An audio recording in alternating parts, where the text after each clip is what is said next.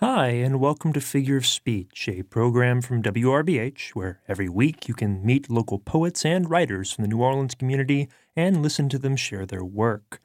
This episode, we welcome on April Blevins-Pajik. Take a listen. Hello, listeners. This is April Blevins-Pajik, and I'm going to be sharing an essay with you today about the ineffability of pain.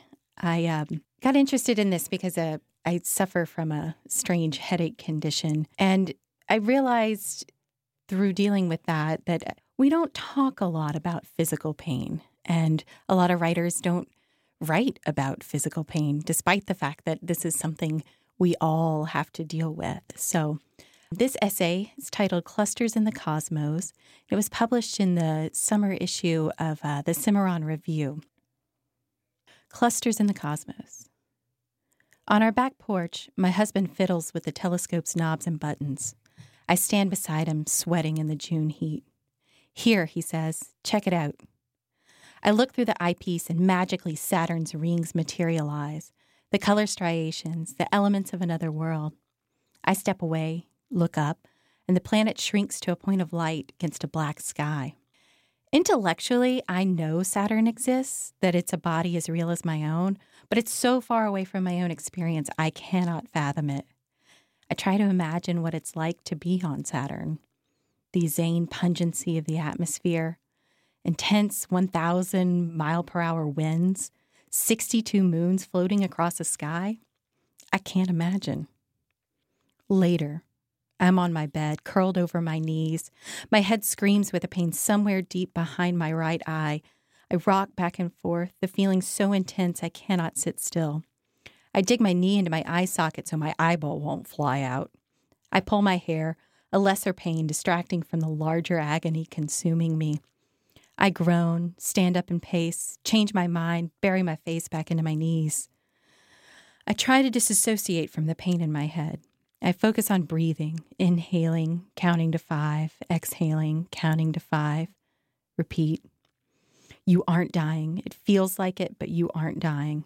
Inhale, count to five, exhale. You've done this before. You will not die.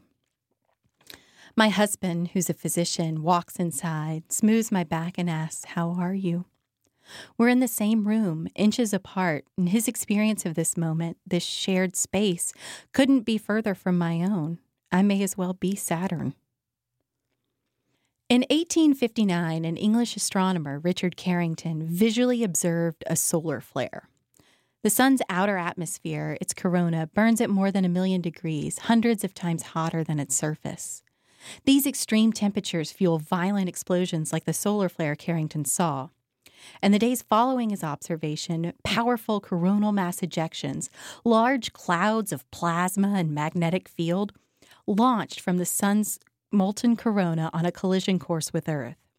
Intense geomagnetic storms ignited northern lights as far south as Cuba, disrupting telegraph operations worldwide and setting some telegraph offices on fire. Cluster headaches affect as many people as multiple sclerosis, but are less widely known and even more misunderstood, even by medical professionals. According to the Mayo Clinic, cluster headaches are one of the most painful conditions known to man that derive their name from the headache's cyclical pattern. During a cycle, sufferers experience bouts of extremely painful, one-sided headaches for a number of weeks or months, and they usually happen around the same time of year. But the word headache is really a misnomer. The pain is in the head, but it isn't like any other headache. John Fletcher, the president and founder of the Cluster Headache Foundation, says, "It's not a headache in any descriptive sense, but a very powerful, violent, brutal, and traumatic attack that feels physically like you're taking or just took a cruel beating on the inside of your eye and side of your head. People describe a beast in your head doing severe physical damage. It's absolutely nothing like any typical kind of headache." The Mayo Clinic also says cluster headaches are not life-threatening, but I would argue that isn't true, because they're also called suicide headaches, because the suicide rate for cluster headache sufferers is twenty times the national average. I teach English at a university sixty miles southwest of New Orleans. I enjoy my commute over the Mississippi River beside the sugarcane fields lining the bayous.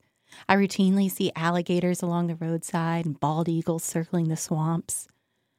One morning, a squall line rolled through, the sky turned black, then green, and a tornado touched down on the highway in front of me. I pulled over, waited as the storm uprooted trees, threw roofs to the ground, and battered my car with hail, wind, and rain.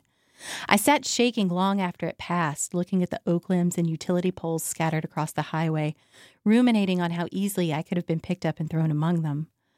But that tornado wasn't the closest I've come to dying on that drive. Early one morning, I crossed the Mississippi over the Hale Boggs Bridge, midpoint of my commute, when the electric hum seizes the side of my face, the tempest before my own private storm. I'm forty-five minutes from work and forty-five minutes from home. I will not reach either in time. I stop, turn off the car, call my department chair, tell her I won't make it, please cancel my classes. The sunlight burns the windshield. I crawl into my S U V's cargo area to escape it, then wait. The attack begins, a stabbing in my right eye, a serial killer with an ice pick inside my head, stab, stab, stabbing my eye. A demon owns my face, pulling, yanking, stretching nerve endings. Cars whoosh, they're passing loud, too loud. The light too bright. Pull my hair, I hear it creak, it's too loud. If I open the door and take two steps, it will be over. I spend the next hour gurgling, cursing the pain, fighting the urge to open the door and step into that speeding traffic. In these moments when the cluster headaches are at their worst, I truly want to die. I beg for an end. I don't care if that end means a total annihilation of self. I've already been annihilated, my identity obliterated, exiled from my own head, reduced to a single feeling, pain. These headaches eventually end as abruptly as they start, like a flip switch. Attacks can last from thirty minutes to several hours and may happen several times a day. My record was eight. Eight separate attacks in one day. This worst cycle occurred in June of twenty fifteen and coincided with a geomagnetic storm caused by another solar coronal mass ejection. Since Earth's magnetic field absorbed most of the polarized particles, the effects of this particular space weather event were mild, no spontaneous fires or power outages, but we did get some killer aurora borealis. Curtains of green, blue, and purple light danced across the night sky. June twenty-first, the summer solstice, when the Earth's twenty-three point five degree axial tilt dips the northern hemisphere toward the sun, creating the longest day of the year. For thousands of years, cultures around the world have created gods and rituals celebrating the awesome power of the sun, that burning ball of plasma that makes life on Earth possible. For me, the summer solstice marks a new cluster headache cycle's onset, an unmaking of my world. Every year as it approaches, I get a prescient tingle, a prodromal clue the longest day is upon me, and I'll live in a darkness for the next six weeks. I feel like a balloon inflates the right side of my face, and as the pressure builds, a hum like static electricity attacks the trigeminal nerve at my temple, radiates down the optic, maxillary, and mandibular nerves. My face vibrates electric current, visibly swells, and feels hot to the touch. Thus marks the beginning of a fugue state. My own personal dark age. During a cluster cycle, time doesn't function normally. My life has no consistent schedule of sleeping and waking, working and resting. There's only pain's time, waiting for it to pass and anticipating the next attack. There are no days, no nights, just pain and the dread of its reoccurrence while the rest of the world carries on without me. The New Orleans Naval Air Station's website updates atmospheric and weather information every two hours at five minutes before the hour. As barometric pressure changes can trigger a cluster attack, I find myself obsessively refreshing the site. Why only post every two hours? I complain to my husband. I'm sure they're getting readings in between. An altimeter's one hundredth inch increase can spell the onset of another headache. I'm trying to divine the unknowable, gain some control over this uncontrollable pain. Actually, every two hours seems like a lot, he says. Until then, I haven't recognized how desperation has clouded my judgment. I mean, who needs to know the exact barometric pressure throughout their day? But knowing feels better than not knowing, so I refresh, refresh. Obsession fills the anxious hours between attacks. It's one thing I can do, one thing I can know. As my cluster cycles always begin on the summer solstice and return for the September equinox, when the sun crosses the equator into the southern hemisphere and days and nights become once again equal, I've decided my symptoms are related to the sun's proximity to me. This pattern is probably coincidental, and it hardly constitutes rigorous scientific methodology, but surely the uncanny regular onset of my cycles at the exact dates of the sun's same position can't be just a coincidence. If electromagnetic storms from solar flares can disrupt radio waves in our outer atmosphere and knock out electric power grids here on Earth, why can't space weather and solar activity make my brain's electrical impulses go haywire? It is at least an explanation better than the shrugs I've gotten from physicians. Describing my own experience of pain feels self-indulgent and gross. I know other people have it worse. I'm in pain twice a year for six weeks and otherwise get to be normal, active, me. Knowing my pain is temporary is the only thing making it bearable, and I feel obligated to acknowledge my incredible luck, having that transience to cling to when I have nothing else. Essential facts of my life don't change when I'm in pain. I'm still writer, wife, mother, teacher. All the joys and responsibilities still exist, as do the opinions I hold about life, the universe, and my place in it. But all of that shrinks away until I'm only this pain, like Saturn viewed by the naked eye. Pain becomes my reality's central fact, and unlike all the other facts of my life, I can't share it with anyone. In that moment, someone in the same room with me will have no idea of my truest fact because the pain isn't in that room, something tangible to look at or hold. Typically, humans express our innermost thoughts, feelings, and experiences through language. We talk, tell stories, read, listen. In the case of pain, though, words fail. Hearing about someone else's pain never gives the listener one's true experience of it. In her landmark work, uh, The Body in Pain, The Making and Unmaking of the World, Elaine Scarry writes, "For the person in pain, so incontestably and unnegotiably present is it that having pain may come to be thought of as the most vibrant example of what it is to have certainty, while for the other person it's so elusive that hearing about pain may exist as the primary model of what it is to have doubt. Thus, pain comes unshakably into our midst as that which cannot be denied and that which cannot be confirmed. The pain of others defies our understanding because we can't share the experience. Words can't make us feel it, and this illuminates the semiotic problem with pain. Signifiers, at least the English language's signifiers, can never truly communicate the experience. When I don't understand something or can't find the right words, I always go to literature. But even writers have shied away from this subject.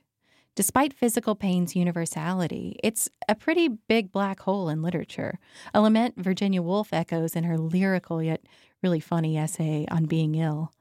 She writes, "English, which can express the thoughts of Hamlet and the tragedy of Lear, has no words for the shiver or headache. The merest schoolgirl, when she falls in love, has Shakespeare or Keats to speak her mind for her. But let a sufferer try to describe a pain in his head to a doctor, and language at once runs dry." Perhaps this failure of language to adequately describe pain is why there are so few literary descriptions. We do have Sophocles' Philoctetes' lament. "How very poor wretch must I be, then, that Greece should never hear of woes like mine. But they who sent me hither, they concealed them, and smiled triumphant, whilst my cruel wounds grow deeper still." Lonely Philoctetes, left for dead on the desert isle of Lemnos with his grievous wounds. I can relate. Like an animal who crawls away to die, I sequester myself in my dark bedroom. We're socially conditioned to conceal weakness or illness. "How are you?" should always be met with, "Fine, thanks, and you?" Bootstraps, toughen up, carry on. Debilitation makes us uncomfortable, almost like a violation of the social contract. Well-meaning friends and family offer suggestions like caffeine and Excedrin, eating coffee beans, yoga and massages, sinus drugs and neti pots, hypnosis, cures for their past headaches. Empathy necessitates personal experience to appreciate in others. Thus, our capacity for empathy is limited to what we've experienced. I feel obligated to tell these kind people I'll give their suggestions a try.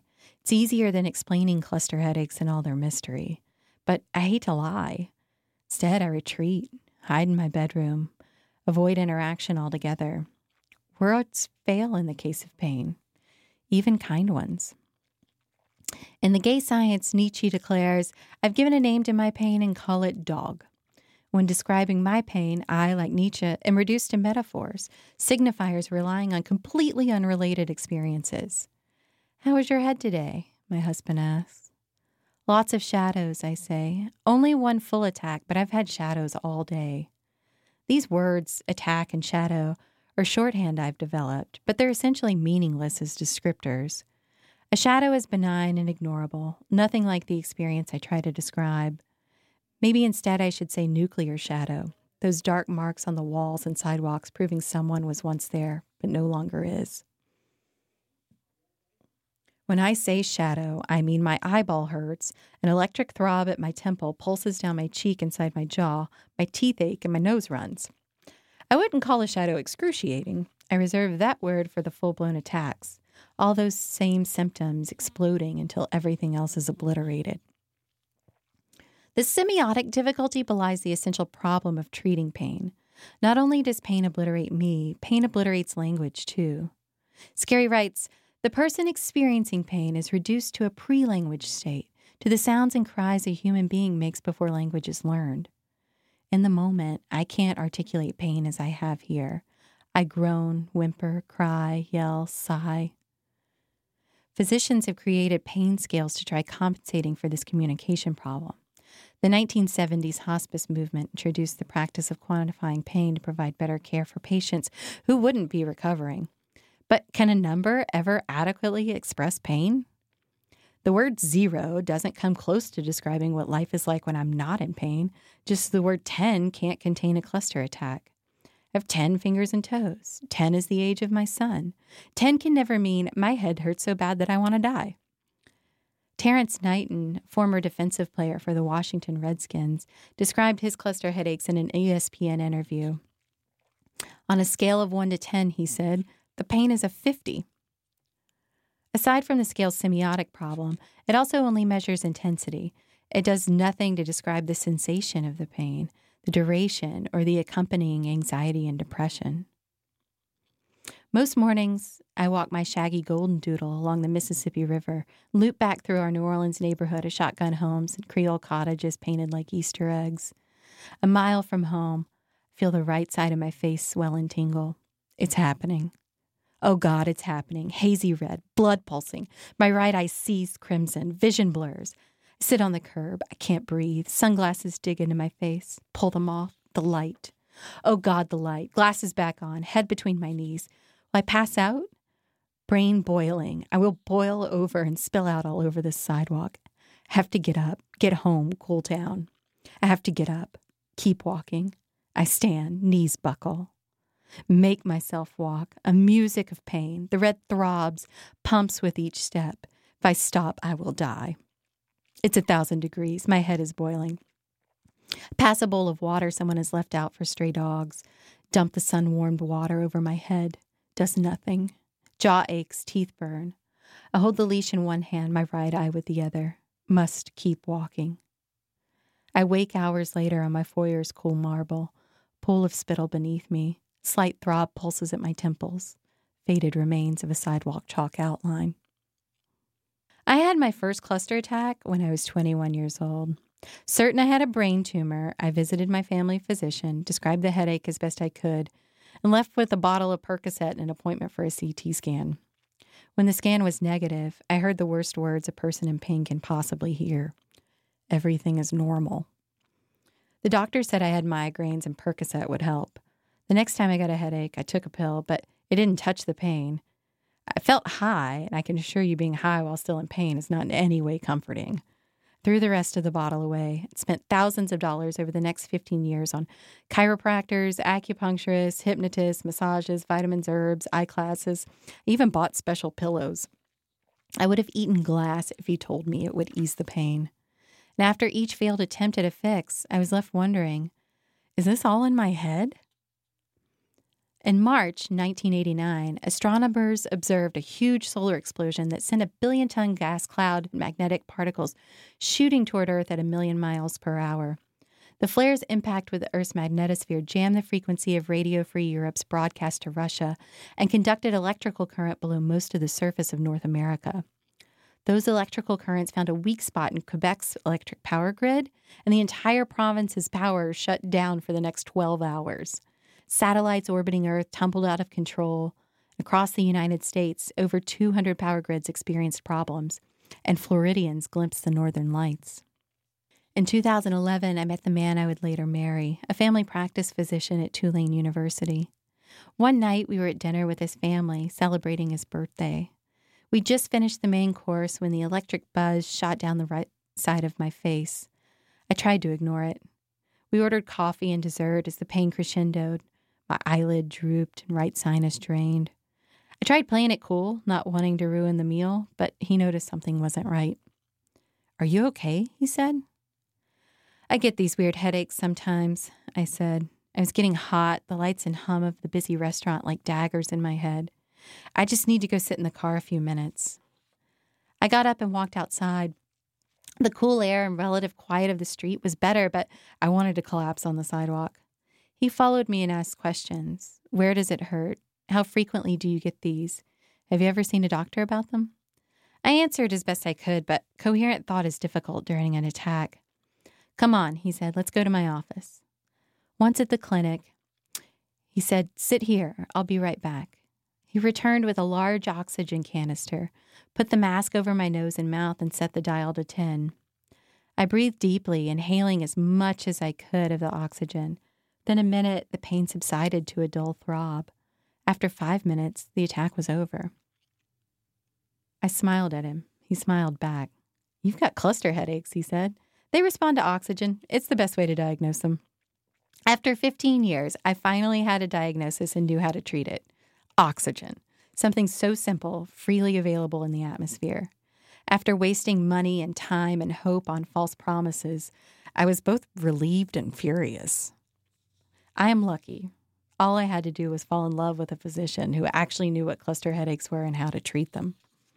In nineteen fifty-eight, Eugene Parker, a professor at the University of Chicago's Fermi Institute, published an article in the Astrophysical Journal titled Dynamics of the Interplanetary Gas and Magnetic Fields, theorizing that high-speed matter and magnetism constantly escape the sun, affecting space and all the planets of our solar system.